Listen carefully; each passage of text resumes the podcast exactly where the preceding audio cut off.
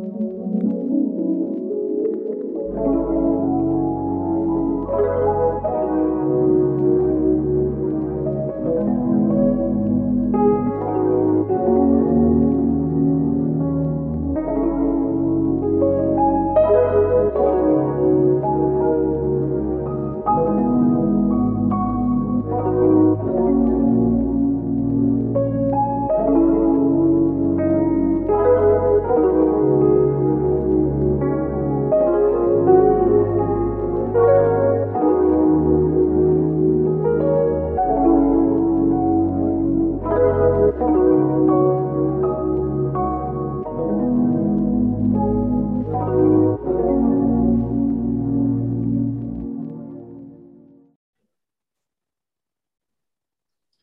Welcome to the Front End Nerdery Podcast, a podcast about front end development and design. I'm your host, Todd Libby.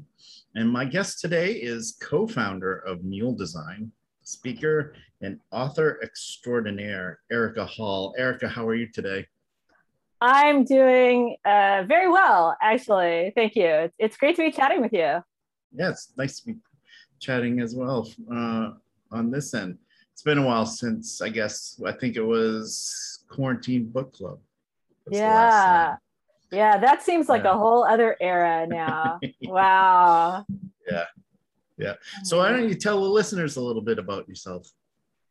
Oh, oh gosh. Uh, I've been I actually, since this is front end nerdery, I will say I started my career as a front end developer, really ish, um, back when that was like in its little primordial state and uh, and then I got into uh, design consulting, uh, and I've been a design consultant for a very very long time, and have co-run my own agency for basically the entire 21st century, and uh, it's a good time. And other than that, I'm a you know haver of opinions about town. That, that's me. Ride my bike around with my dog in a backpack. That's that's what I do. I see some of those. I see a lot of those pictures on Instagram, and they're yeah. they're really they're, they're really cool pictures. So uh, I'm going to hop right into the questions here. So, how did you get started in your uh, d- web development or design journey? Well, um, uh, I went to a liberal arts college, and because nothing is vocational, there's a lot of freedom. And so I studied Russian and philosophy and became a philosophy major. And you know, when you when you graduate with a philosophy degree, what are you going to do? Really, you're going to go to law school. Uh, you're going to be a barista. Yeah. Um, uh, you're going to go on in, into academia. But I'd always, always been really interested in technology. Like I was a little girl who hung out at Radio Shack, mm-hmm. right? And I was for whatever I don't even know. And it wasn't until later that I connected the fact that I think it was sort of in the air because uh, two of my uncles sold microchips. So I think it was just like that was sort of around. But I was always I was I got Omni magazine. I was really into sci-fi. I was like a super little nerd, but also really into stories and literature and storytelling. So I did the philosophy thing. And then it was a recession and the web was really just getting started. And I was interested in publishing and stuff. And then after my first, uh, my very first job was at a venture capital investment partnership. I didn't know what that was, but they were just looking for somebody, uh, you know, who would work for cheap and and would like wear a suit or whatever. And with it was a, recession and I had a philosophy degree. So I was like, cool, I don't know what you do. Uh, I guess I'll work with you. Sure, you'll pay me enough to pay rent. Great. And then over the course of my time there, well, I sort of like sussed out what the rest of the job market was. And I got this dawning awareness of what they did. they regretted hiring me so hard because I, I'd say like, wait a second, this is what you do here? What? Like entrepreneurs come in with a dream and then you buy that and then and that was when founder terms were a lot less friendly than they are now and so i i witnessed a lot of like founder firings and i'm like and then you take their dream and you scale it up and you get rich off of their dream and that's interesting to you like that's just making money is interesting to you what yeah. Yeah. So they were happy when i was like hey so the web is here now and i'm gonna go do that. And they were like it's been great. Yeah. it's been great. Um yeah so then when i was there i just i started just talking to people. I did the thing right? I did the what color is your parachute thing where i would just call people up and get in touch with them and say like hey i'm interested in in tell me about your job right mm-hmm. and it really it worked in a, in a weird way and i and eventually i talked to people just like asking them about their jobs and then somebody said well they we need a contractor here to help out with a little research project so weirdly my very first kind of web job was a like doing research like calling people and asking them, uh, you know, about how they were using emerging web technology. And I did this, and it, it, didn't even occur to me that research was kind of my first job until much later, uh, because I, that was just a short amount of time. And because I was kind of a go getter, because I really needed to pay rent. It's amazing. Like, that's so motivational. Because uh, I didn't have a job. Like, I quit at a certain point, I just quit the other job. And I'm like, I'm just, I have to go do something else now and uh, and so the guy who ran that business unit was like, "Hey, we're really spinning up." It was a tech publishing company, and they said, "We're really spinning up internety stuff, and you seem keen. You want a job?" And so yeah, so they did the thing where I like did informational interviews and had a job created for me. So I was super lucky super yeah. lucky. And then I was in this little business unit that they didn't know. They're like, we don't know what to do with the web and uh, and I just hung out and like in this little group, and I'm sure there were groups like this in companies all around the country, and I just learned to code while they were figuring out what to do. I, I, I had my BBEdits open. I had mm-hmm. my my Perl you know i'd like practice learning perl while web pages were loading like that that was that was the it gave me time to be like oh i'm going to test this little script while i wait for the page to load because we had modems uh, yeah and that's i was sort of off uh, off on my career at that point and i was like oh thank god i have a job this is cool yeah. i have health insurance this is cool yeah. yeah. so you know speaking of research, uh, we're gonna. I was gonna get into the couple, the two books you have. The first one being Just Enough Research, which is now in its second edition. Um, the changes are there's from what I understand. I haven't been able to read the second the second uh, edition yet, but the changes are a new chapter on surveys. And is there anything else that's new in the book? Uh, the chapter on surveys is really the uh, the biggest change. I mean, it's it's thicker overall. I went back when I went back through it when I realized that uh, the book was still useful, and I just I really wanted to update it because it was like five years old when I decided to update it. I, went back through it and I was pleased because you know you write a book and then you immediately put whatever was in the book out of your mind because it was a traumatic process and I went back and I was pretty happy with how well held up. I think because so much of it is about foundational principles, and I'm I'm super tool agnostic, and uh, and I just really wanted to give uh, folks a foundation that hadn't changed, and so updating uh, updating the parts that were that referenced anything that was obsolete, and, of course. Um, you know more like mobile stuff was even i don't know it was so it was a lot of little updates and then it was uh adding the chapter on surveys which i'd left out because in the first edition i thought people should not be doing surveys unless they know what they're doing like surveys are a really advanced technique but because we live in the real world and there's so many survey platforms and it's so easy to run surveys i'm like well i guess I guess I'd better write that chapter.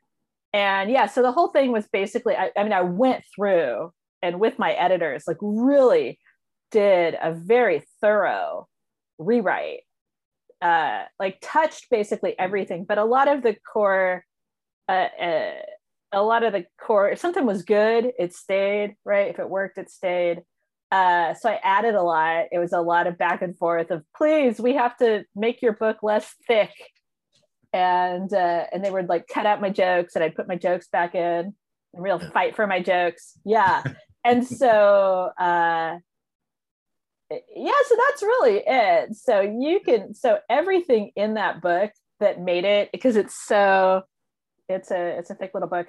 Everything in there was something that was subject to a lot of uh a lot of vetting i would say because i had to really justify really hard to get it to that point.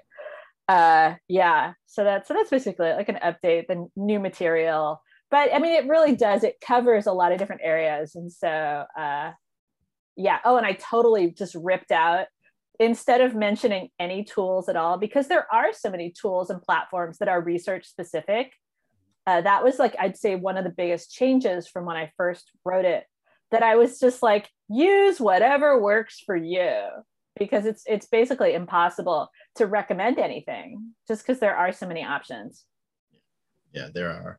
So before uh, before I read the book, the the first one when I bought it, I was always under the assumption because doing the job that I do in accessibility, I I do I do a fair share of research, and I'm thinking, oh, it's just looking up stuff and just throwing. But there's so much more to research than just looking up things and and reading it and and implementing that or you know using that knowledge. So, what I was going to ask is how important is research and what more is there to it than just looking things up on Google, for instance? well, you know, it's funny you say that because I think a lot of people who are very enthusiastic about research forget the power of looking things up on Google because there's so much out there. So whenever I hear people say, "Oh, we don't have time or money for research," I'm like, "Have you looked to see what's actually what's available?"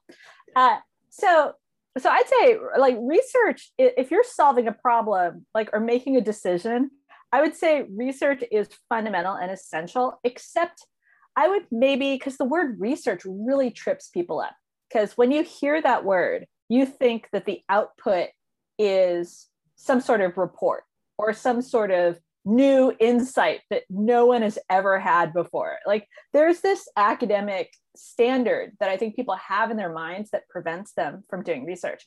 But just like you mentioned, Google, the reason Google is so valuable is because we, as just people in the world who use the internet, are doing research constantly. But we don't really, we don't even think of it because it's so easy. You know, if you're planning a trip, if you're making any decision at all, if you're deciding what to have for dinner tonight, you will do research and you'll do different types of research. You will talk to people, you will look things up on the internet. You will, you know, sometimes you'll want a description and sometimes you'll want a measurement. Uh, you know, you might be moving into a new area and say, oh, what's the pr- what's the average price per square foot of an apartment or a house? That's that's like doing quantitative research but we don't think about it because we just do it. But then you mm-hmm. go into the workplace where research has all this baggage around it and it's like oh no we're going to suddenly our organization is going to invest months of people's time and hundreds of thousands or millions of dollars and but we're not going to learn anything and that's ridiculous. Because if somebody went to you and said you can't you're not allowed to use a search engine anymore in life. You'd be like i can't live. Yeah. how, how, do i live? Exactly. That's it's become a norm for people now especially yeah. you know the people that you know we're working in web design or development or anything else but that's a norm. So yeah that's i never really thought i never really thought of that. So yeah that was people don't. It's yeah. funny. People don't uh, just yeah because it's such a scary word so it's always like oh we don't have time we don't have money and it's like this is it, it's it's a thing you do and it's a set of skills you have if you're not worried about the organizational politics of engaging in something called research. Right, right. So, one thing that I, when I was reading the first book and reading through it, one thing that I kind of it kind of hit hit hit me, uh, and I never knew it. There's a difference between research questions and interview questions. So, can you tell listeners what those different a little bit about what those differences may be? Oh yeah, that's that's a great question because it took me a while to really understand how poorly understood that concept was. I was running a research workshop for maybe for maybe 3 years with that an activity around that as part of the workshop until I really really it got through to me, whoa, this is poorly poorly understood.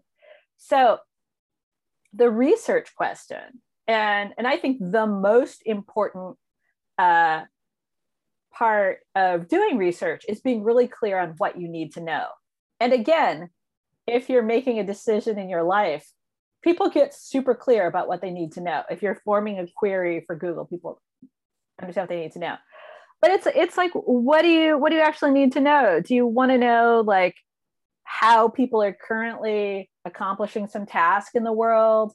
Do you uh, do you want to know like what the distribution of a certain type of device is in the population? Do you want to know how many people are still using older hardware? Is that what you most need to know?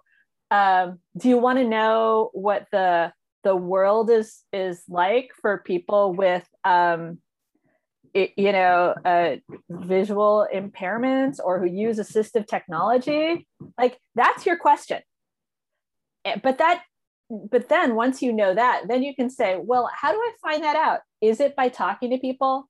And then, and then you might ask people questions, but the questions you ask somebody, um, and a good real world example is uh, we worked with a, a, a state tourism office and they wanted to understand how people uh, budgeted and spent money on vacations.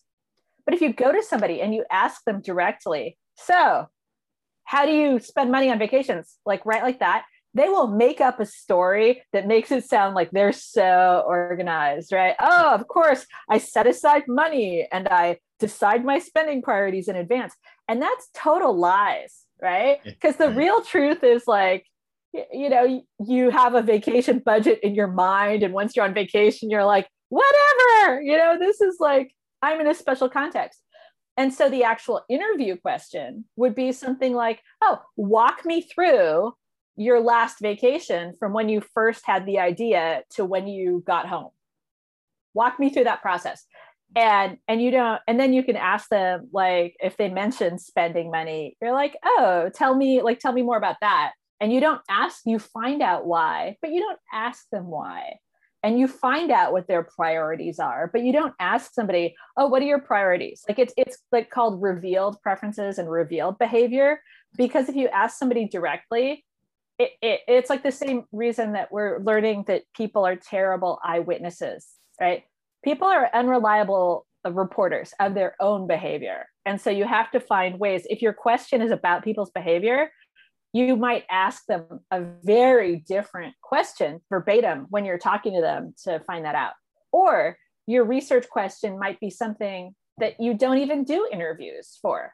But there's so much confusion because people hear research and they immediately think interviews. Even that is like a workhorse topic, but it's not necessarily the right thing to do. And you won't know the right thing to do until you're clear on your question.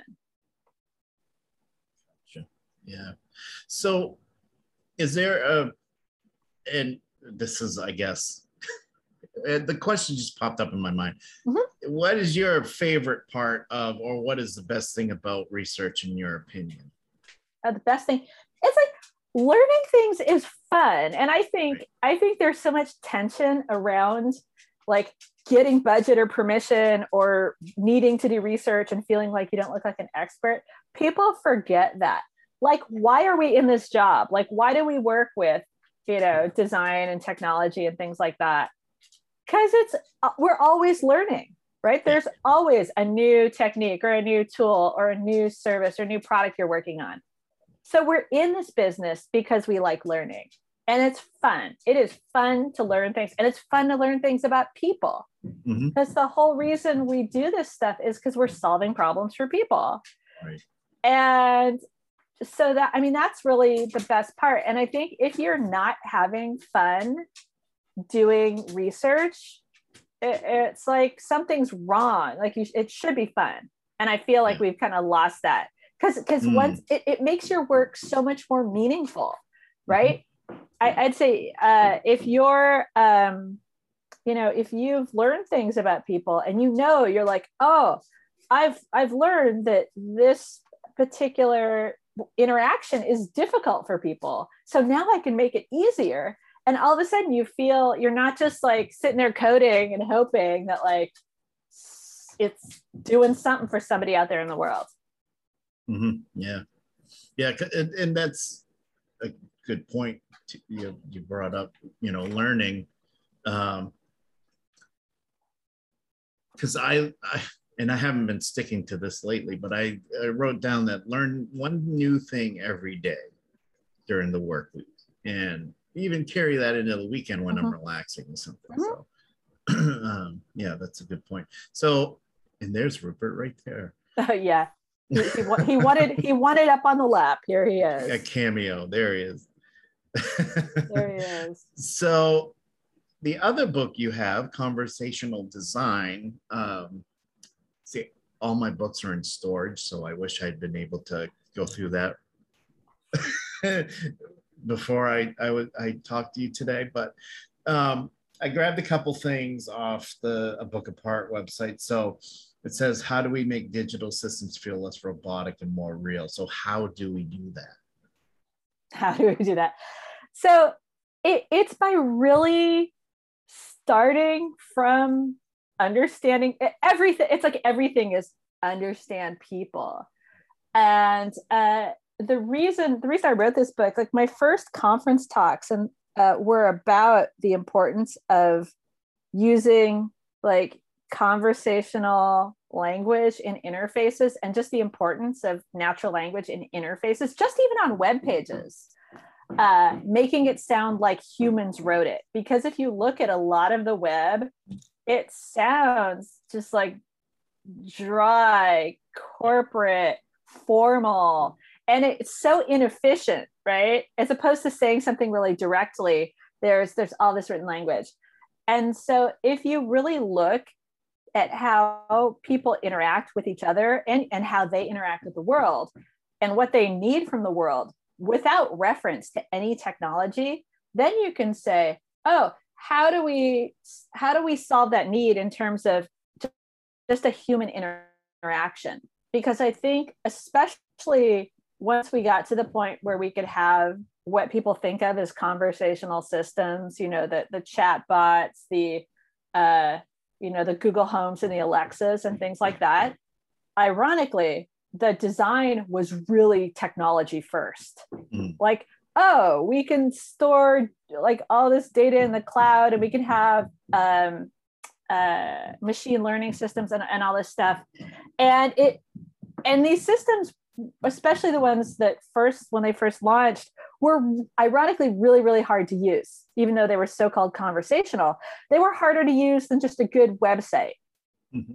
A good website can can feel really conversational because it's like interacting with you and it's fast and there's this give and take and there are all these principles that make conversation work and that's what i talk about in the book and a lot of so-called conversational systems don't follow the deeper principles of conversation. It's just on the surface oh it looks like you're texting. It looks like you're you're you know you're it sounds like you're talking but they're really failing to be conversational and they're fail- so the humans still have to do extra work to make it seem like uh, you're having a reasonable conversation with a home speaker. Because mm-hmm. uh, if you really step back and this is the uh, an exercise i do that's really fun is you take a scenario uh, where you're trying to solve a problem for somebody in the world and you're like what's the what do they really want and what's the easiest way to to help them in that scenario and you might find that it's not a technological solution at all. And I think a lot of organizations don't do this because they think, oh, how can we fit our technology into people's lives? As opposed to, oh, how do we really solve the problem and what technology helps us with that? It's like flipping it. Um, and this it just got really bad with these with these systems that are so much like I use Bank of America and Bank of America, uh, their agent is called Erica, which is like extra upsetting to me. And uh, and it's it's I use it as an example in my talks because it I they did it, you know, for reasons. I would just much rather have uh, I use online banking all the time. I would rather have good information architecture and a really fast like banking system than to sit there and have this give and take. I don't need a give and take with a bot to learn my balance. I want to like click on a thing and have it display my balance and click on something that's like show balance, transfer money. That stuff's all super fast. Texting, having a chat about that is not super fast. But then there are other times like customer service things where it's it's really really good. Yeah. Um, you know, when I first started using online banking, it was very very early, and I would telnet to my bank and that was yeah. great. That was all because what do you need from banking? What you need is like, you know, here's a number. There's you need like maybe a list of transactions with amounts. You need a it's a simple command like transfer money should be it's a really simple command, stuff like that. And I think yeah. that all gets lost when you start thinking of all the fancy technology. You lose what actually make thing, makes things easy for humans. Yeah. Yeah, that reminds me of my bank because my bank's the same way. It's it's there's too much. It's too much because it yeah, and because they they want to have a story to tell, and it's like really what people need from their banks is you just it's just moving numbers around. Yeah. You that's know, yeah. that's that's it. That's I, I mean, all I want to do, and I guess this goes to pretty much any other site that I'm on. When I see that little pop-up come up, hi, I'm so and so, I'm your virtual assistant. I go away, just go away. Go I don't want away. to deal with it. Yeah, weirdly, the place that that's not being used more, like I think at this point, telephone support should be like the exception. That should be the, such an escalation point. Like, why do I have to ever wait in a phone queue? Because it's mm. so easy to triage and it's easy to multitask like you can't multitask that easily while you're waiting there is no I, I never feel my life force drain faster than when i'm in a telephone hold queue but it would be great if they that's a great place for like a bot what's your problem? Like here is it one of these five potential problems? Uh great. Okay and then you've got somebody in the other end who can who can be in like 10 chats simultaneously probably and really help people very efficiently while everybody's like multitasking doing other things. Like that's great. And then if it's like oh you actually do need to talk to somebody great. We'll have that person call you right back. Mm-hmm. Why aren't system i'm sure i know there are all these legacy reasons why systems aren't designed like that yeah. but it's like that's a great you know and i know they're yeah. coming online but it just it blows my mind that being on hold on the phone is still a thing at all. Yeah, uh, that actually. So when I was booking a flight to the conference I'm going to next week, I li- and this is just me being absent-minded. I booked the wrong city. I booked a flight to New Orleans instead of Atlanta. So I needed to go back and change that. So the the site that I used they had that, you know, oh, we have 18 different ways to help you on the site, and we want to bombard you with a virtual assistant. But when I uh, when I called the 800 number, I had an hour and 40 minute wait on the phone. Luckily, it was only barely over an hour, and I had nothing to do at the time. So, ah. Um, but yeah, that's that's the kind of thing that's like they can get a virtual assistant in your face right away, why can't that carry over to, like you said, yeah. the phone queue? Yeah, and have them and, and and tell them what your issue is, and they say, oh, you're gonna have to talk to an agent. an agent will call you back like these systems exist and some people have them like Yes. they, they just call you back like that is Yeah. like figure that out because it, it exists and that is such a huge everybody's always worried about like the next new fancy thing and it's like fix fix these pain points because those are the things that are meaningful to paying customers and um uh and really like save people's times and, and lives and, and stuff like that and that's what they'll talk about they'll say like oh i had to change a flight and it was like super easy Yeah. Yeah. uh, and to to be fair, this this this website that I went through, they do have that system in place where they will call you back. But me being me, I was freaking out, going, "Oh my god, I Mhm. gotta get this taken care of as soon as possible because I don't want to go to New Orleans when I Uh, need yeah. when I need to go to Atlanta." So I- I came so close to getting a ticket to Lexington instead of Louisville once. Yeah, for a friend's wedding, because I'm like cities in Kentucky, they're all they're all the same.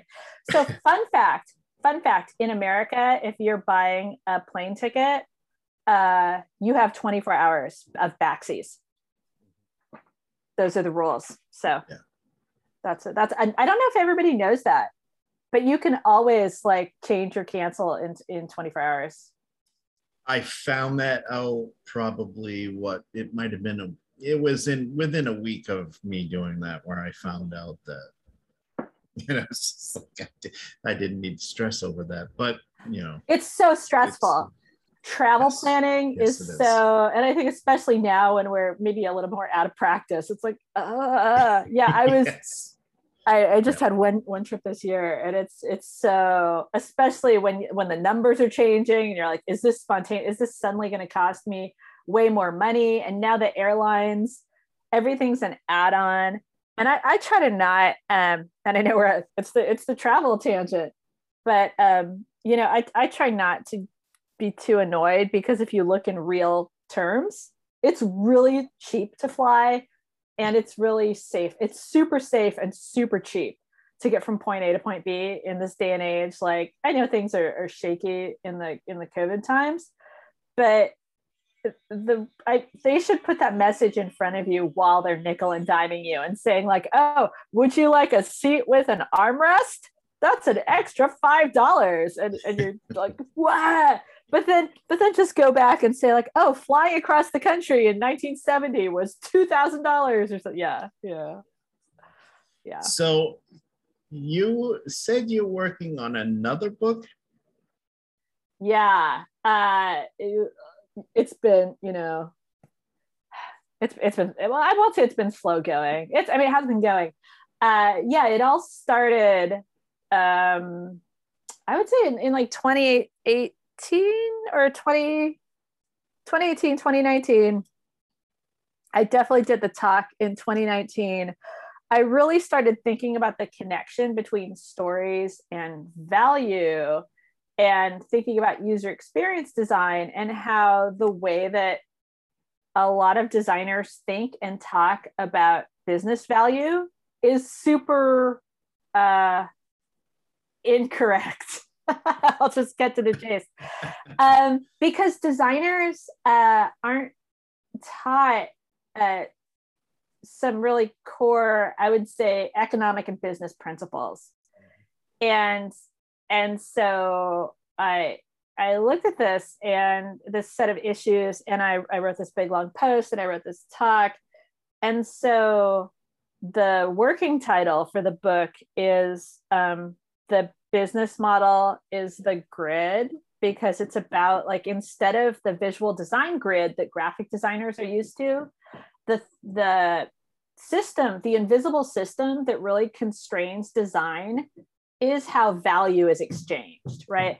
And that sounds kind of wonky, but it's actually uh, just like research is like asking questions to Google every day. It's really understandable. And I think de- designers are just like missing this set of concepts that would really help them understand the role of their work um, and not be so on the defensive. Because I feel like a lot of designers are really on the defensive uh, with regard to business value and like oh we've got to prove this and that and and i feel like a lot of the ways people are talking about it are inaccurate and so i want to help with that so i've been doing a lot of like research and stuff for that this year a little getting to the writing getting to the writing part yeah so i guess when i heard business models i was like oh you know that's you know there are good business models out there, but I don't think we see a lot of them. We see more mm-hmm. of the bad ones that are thrown on our face, like certain mm-hmm. websites mm-hmm. that I won't name, but I think we all know, you know, yep. a few of them. Yep. Um, what are some good business models that stand out to you? Do you know that, you know, mm-hmm. is there, are there any? You know, I'm sure there are, yeah. but there there absolutely are and and it's actually really easy to tell if you're working with a good business model or a bad business model it's like if um if what what makes the business money is actually good for the customer if those um, goals and interests are aligned that's a that's a good business model uh, for example, and you're and you're not and you don't have externalities, right? You don't have other harms that you're doing that like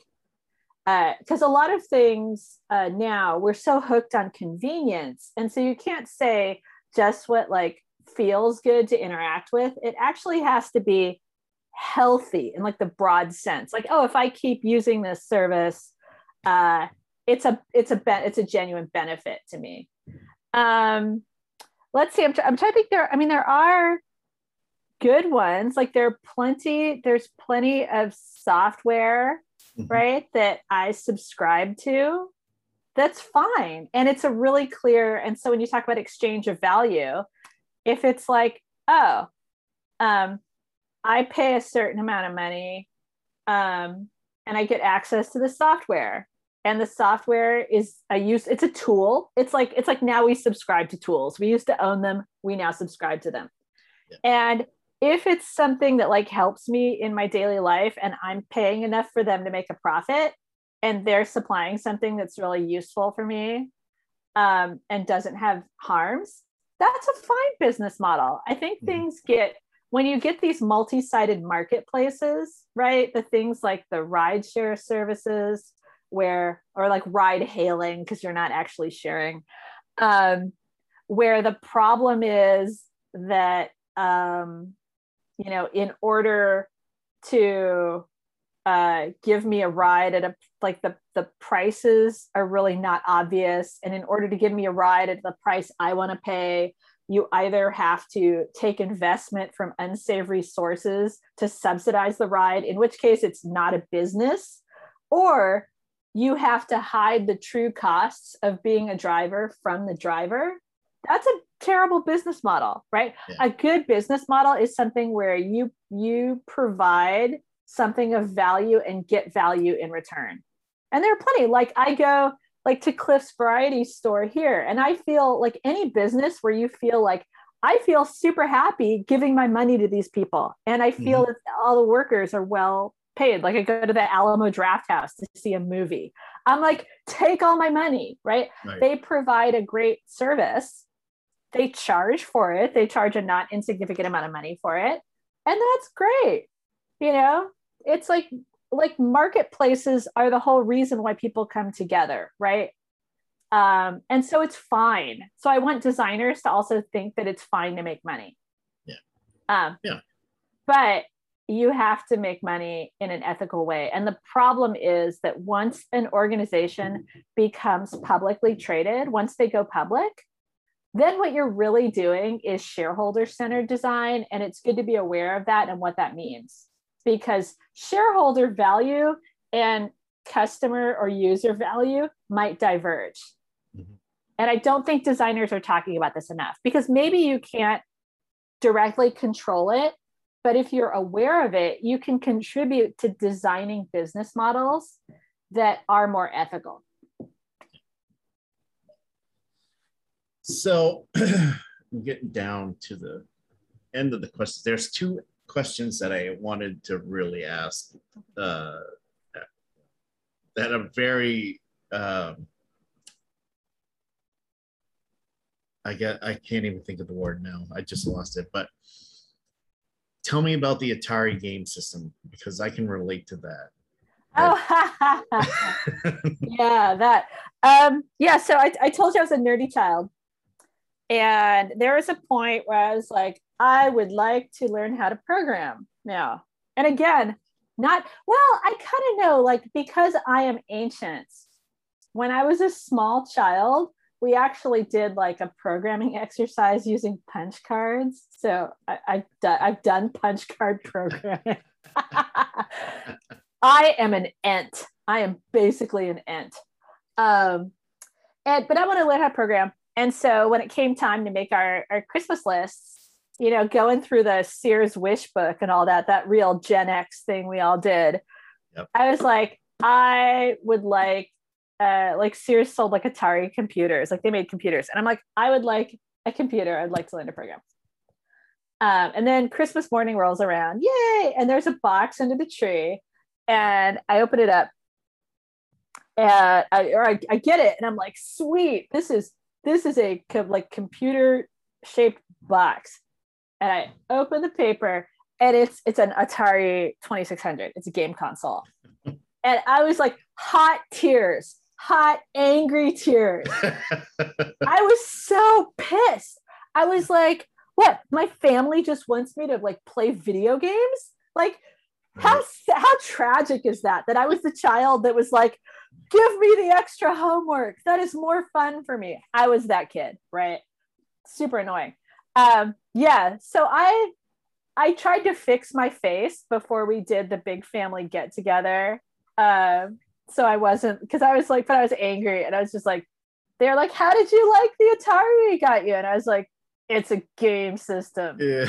it's passive entertainment. I don't know the program. So then for my birthday, uh, a few months later, I got a I got a Commodore, uh, and I started to learn BASIC on that. I was like, thank you for this. Yeah, that's where I learned. I wanted a Commodore, and I ended up getting um, what did they get me? They got me. Um, they got oh, they got me the Odyssey. Remember the Odyssey game? Yeah. Console? They got me that. Oh, like, wow! Not even, not even. Sorry. We yeah. we thought it was a computer. it uh, like, it's I, tough. This is like the lesson. I feel like parents have really gotten like I, I think especially it's so it, it's so easy to just buy everything yes. instantly now. Supply chains aside, I feel like parents have really gotten the specific specificity message about things that maybe you know we all have that as a child like for a birthday or something you ask for something and you get something like it or the cheaper version or the generic version or the wrong brand and yep. everybody like every middle class american child has that like ah yep. Yep. i mean that was, yeah that was my father always had to be the the the name brand or the generic thing or the thing that the, the, the, the thing you'd find out of the back of a Buick, maybe, you know. Yeah. so, ah, we all this yeah. we have those stories. Uh, yeah, so it was all fine. And then um, and then it was funny because my second uh, the second sort of webby job I had, the company I worked for started a little kind of internal startup around online communities like before social networks and their prototype was uh, for uh, like video and computer game like gamer people enthusiasts people who played games gamer people. Um, and uh, and they said hey you're good at people and stuff or whatever. They're like you're going to be the, the person like who kind of runs the community um, like because there were other people doing the design and the technology and they were they said you're going to be a, you're going to be in charge of kind of nurturing this community. And what it amounted to was getting paid to play a lot of video games. A lot of i got paid to play a lot of resident evil and uh, yeah and i just i laughed. I'm like cool this is great. I went to e3 a couple times. Oh wow yeah. Yeah uh, it was it was fun. While they figured things out. And i really got to see like the power of online community. Uh, but the problem and also the problem of online community is that because they they eventually had to close it down and oh that was a, that's a whole other thing. Um, but I, I really got to see that to see how technology could facilitate real relationships. Like people really formed a lot of friendships on this but the problem and the reason they shut it down is that going back to what we were just talking about what's good for people it is not a moneymaker. Right. like they they could not figure out even though there was this community they couldn't really figure out how to turn a healthy little thriving community into a revenue source. You've got to start doing um, dicey stuff if to get that scale uh, and then it stops being good. Like we all remember those of us who were in the early internet. Remember all our, our little communities, and I think I think a lot of this is happening on Discord now. I'm getting the mm-hmm. sense that people like the healthy little communities are really are really happening on Discord. Yeah. Um, so that's cool to hear about.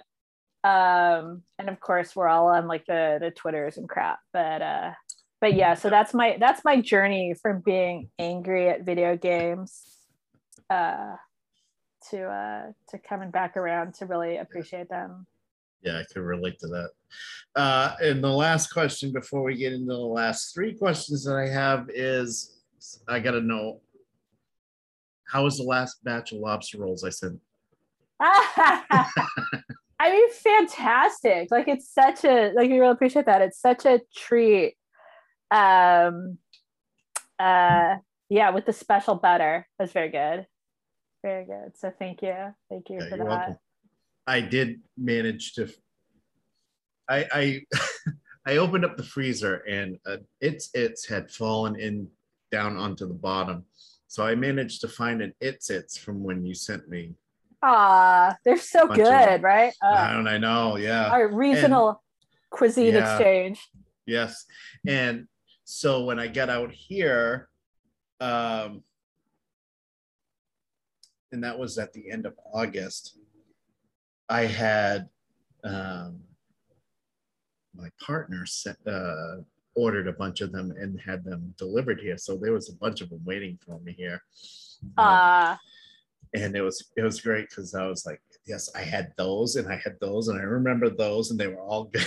so it was it was great. So yeah. so good. Yeah, the, the funny thing is what I went to because I, I, grew up in Los Angeles and went to college uh, in New England.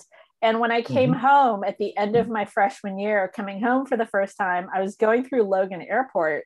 And right before the gate, they had a, a lobster tank where you could just like, and I'm like, that's funny um, and so I was like running, of course, late to get on my plane, but it was literally right before the the the gate, and I run up and I was like, "Can I just get like I got two live lobsters to bring home as gifts to fly with?" I'm like, "Welcome to like death row air," you know.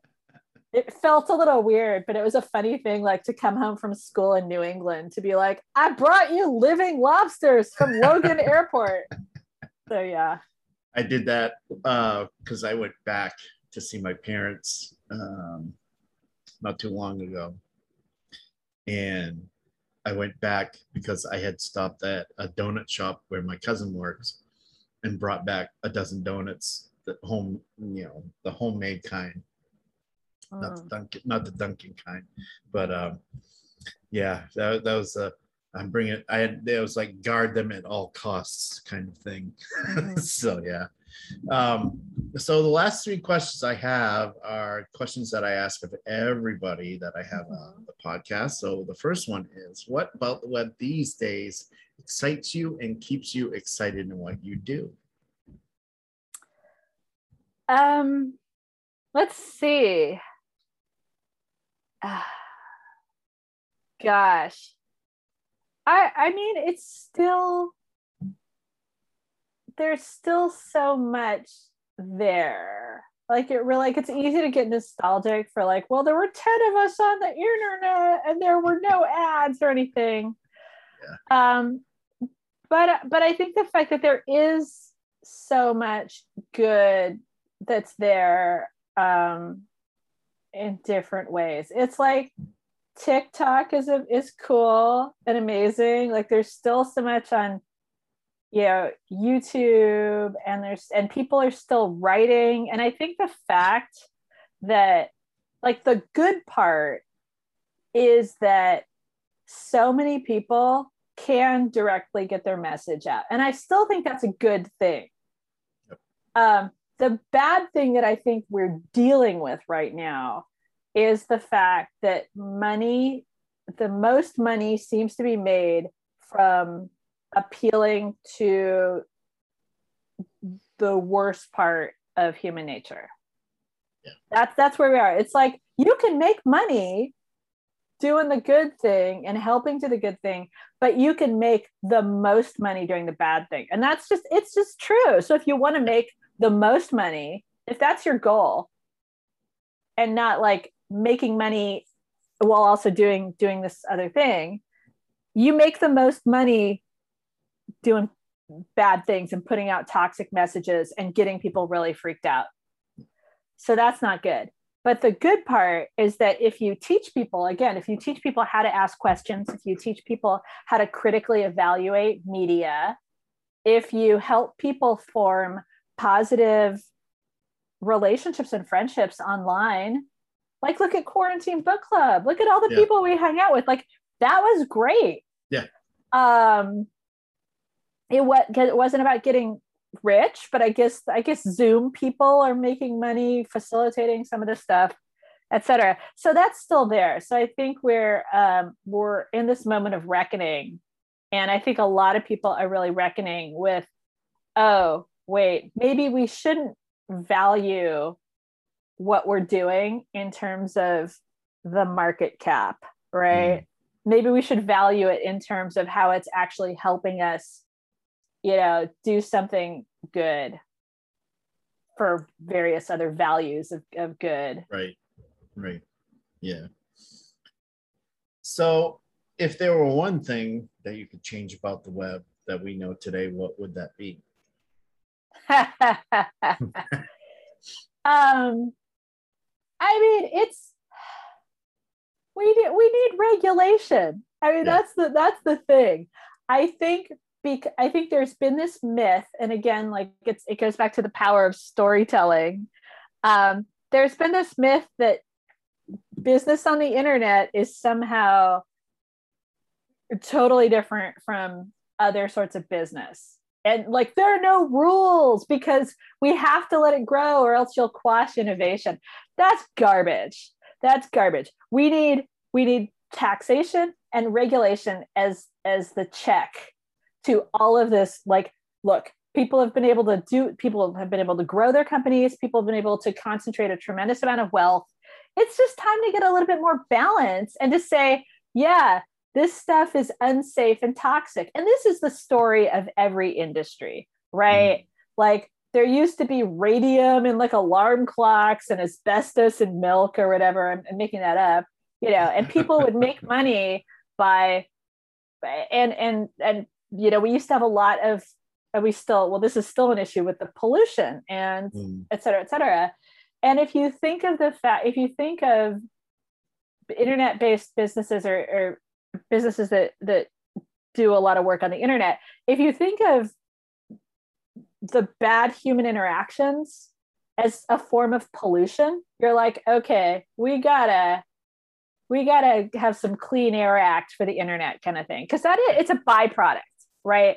A lot of this bad stuff is a byproduct, and you could, and yeah, they're going to be a, a little bit less profitable in the same way that like if you've got to run a clean business if you've if your job site is in compliance with osha yeah it's you're going to have other costs. But you'll still make money. And i think we just have to have that mindset of you know i, I feel like uh, like a lot of uh, people who have the power to um, to regulate or to start advocating for regulation have been cowed by this mm. idea of like, oh, but if it's not complete freedom, you're going to stifle growth. and it's like okay we're at the point where we have harms and we need to regulate and so that's the, that's what i'd change and still let people try things but you should like your business shouldn't only be profitable because there's a body count Yeah. not cool or I've maybe taken that when I think of a certain company that has just announced they'd change their name and they change their logo, that kind of deal. You know? So yeah but that's a i mean philip philip morris is altria for the same reason yeah yeah. So last question is uh, what is your favorite part of front end development or design you do really like to nerd out over? Or it could be anything, you know, related to UX or or whatnot. yeah i i i mean i nerd out about the people you know because that because that's that's what it's uh that's what it's all about is like um people are so people are like if you as systems if you think about the other side as the systems that interact with the systems we design and how they have all these relationships and ways of interacting people are just super interesting. So i could nerd out about people all the time. Because the other stuff is cool. Um but i don't and i that's where that's where i started my career nerding out. But i i feel like um like humans are just super interesting and you and i just nerd out about them. Yeah, I do a lot of people watching when I'm out on the weekend or something. so just- interesting. Yeah. look at the Yeah. shoes. Look at people's shoes. That tells you everything about people. Yeah. Yeah So I'd like to close out the podcast with my guests letting the listeners know what they currently have going on and where people can find you online. So I'll let you have the floor. Oh, thanks. What I currently have going on. I mean, I'm, I'm doing my mix of like we do our, our consulting and workshops and writing. Um, and uh, the place to find find me like I'm uh, I'm always extremely on Twitter at Mule Girl. I'm on LinkedIn. A lot of people have gone to LinkedIn as the less toxic social network.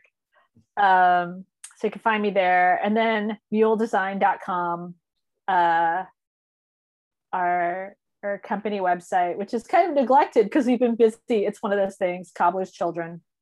Yep. Uh, but you can get in touch with us there and um, let's do some stuff. And I'm on Medium. You can find me on Medium. I write stuff there, but yeah, on the internet around. I haven't started my TikTok yet. Um, I tried that and I just I I couldn't get into it for whatever. I well, I did get into it, but it took me down a rabbit hole of I'll only go on for five minutes and then I'll go back to doing work. And then four or five hours later, I'm like, where did the day go? Where did the day go? So right. I, I can't do I can't do that anymore. But I wanted to thank you for coming on the podcast. I really appreciate it. Appreciate it, Erika. Um, it's been a great conversation and it was great to chat with you and everything. And uh, I, you know, looking forward to seeing that book. And is so I do have to ask before. I'm gonna add another question here. Is there is there going to be another edition of conversational design? Um, I can't, I mean, I'm not going to commit like may, that's a maybe, maybe, maybe. I mean, get the uh, there have been some, you know, you've heard about the book supply chain issues. Yes. Uh, get the get the current one. I think they're having pre-orders now, so they're just going to do a batch because like books are books are sort of scarce. yes. Uh, but just go get all the book apart books, all of them. Yeah, support all the authors. They're all great. Yeah, I have them all. So Excellent. yes. Yep.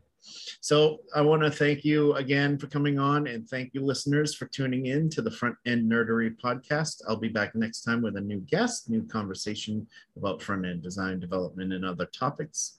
If you would please rate this podcast on your podcast device of choice, like, subscribe, and watch on the Front End Nerdery YouTube channel. The links to transcripts and show notes are there. I'm Todd Libby, and this has been the Front End Nerdery podcast. Thanks, and we'll see you next time. You.